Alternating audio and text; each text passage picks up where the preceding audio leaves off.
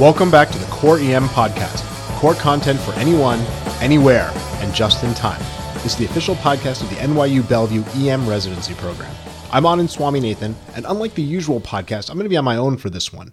I thought we'd do a brief discussion of an article we reviewed in conference on door to balloon time and use it as a springboard to discuss the role of the emergency provider in suspected STEMI cases.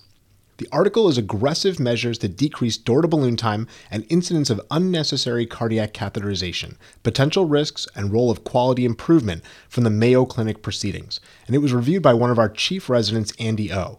I discussed this article at length with Salim Rezaie on Rebelcast back in December 2015. So instead of getting into a full discussion of the paper, I'm going to refer you back to that podcast and I'll drop a link in the show notes. Now, the quick summary of the paper is this the hospital in question here devoted a big effort to bring their door to balloon time to under 60 minutes. Their education and system change interventions accomplished this, but they found no statistically significant decrease in mortality in the STEMI group. However, the false positive rate for STEMI activation more than doubled, and the mortality of the false positive group quadrupled. Bottom line is that a well intentioned intervention guided at improving quality measures led to increased patient harm. The question, though, is why, and what does this tell us? Let's start with the why. Why was mortality increased in the false positive STEMI group? I think it's clear that if you institute changes that rush the triage, nursing, and EP evaluation of the patient, more false positive activations are to occur. Why these patients do worse, though, is a little bit less clear. You'd think that an ST elevation patient gets a team of doctors and nurses to descend on them, and that's going to lead to better outcomes. The issue is that, unlike the emergency provider, the docs coming down don't do resuscitation beyond, you know, resuscitating the coronary vessel.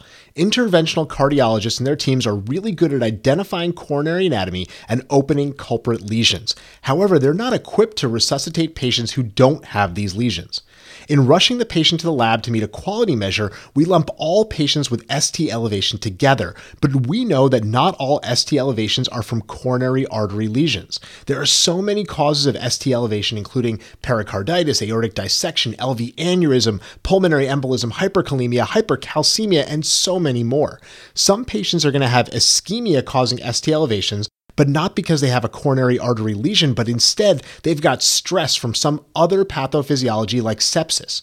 I think once we realize this, it's easy to see why these patients wouldn't do well in the cath lab with a STEMI team. They're simply not equipped to resuscitate these sick patients.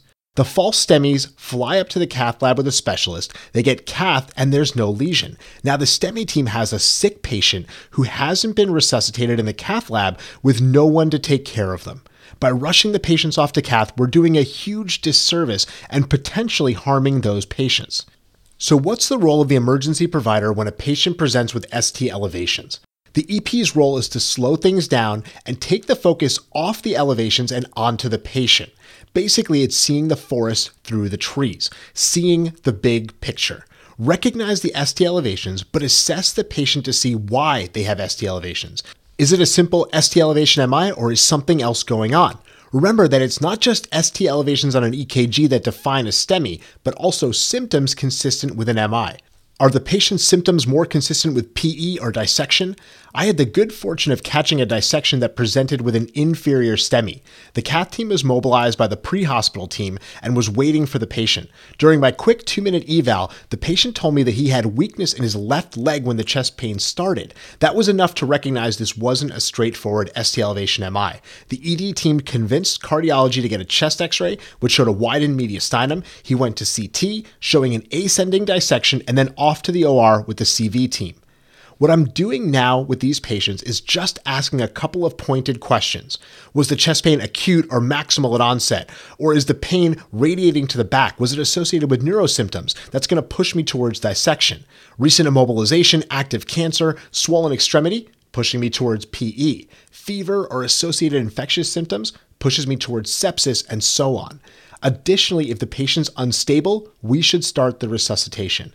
Even in those patients with cardiogenic shock from a STEMI, we should focus on the ABCs while getting the patient ready to go up to the lab.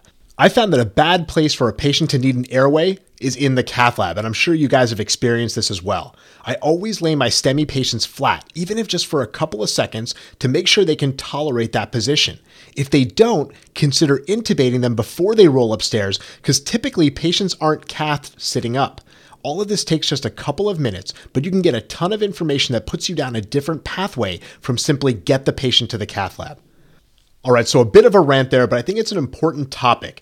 Understanding our role in resuscitating the undifferentiated patient, making sure that those ST elevations simply are a STEMI before they leave your care. That's all for the Core EM podcast this week. Come on over and check out the site at coreem.net, where we've got a ton of great core content emergency medicine. We'll have a core post up this Wednesday and a journal update with a deeper dive into this particular paper on door to balloon time, and that's going to be out on Thursday. Visit our Facebook page and like us if you like the site. Visit our Google Plus page and follow us on Twitter, where our handle is at core underscore EM. Thanks, and see you all next week.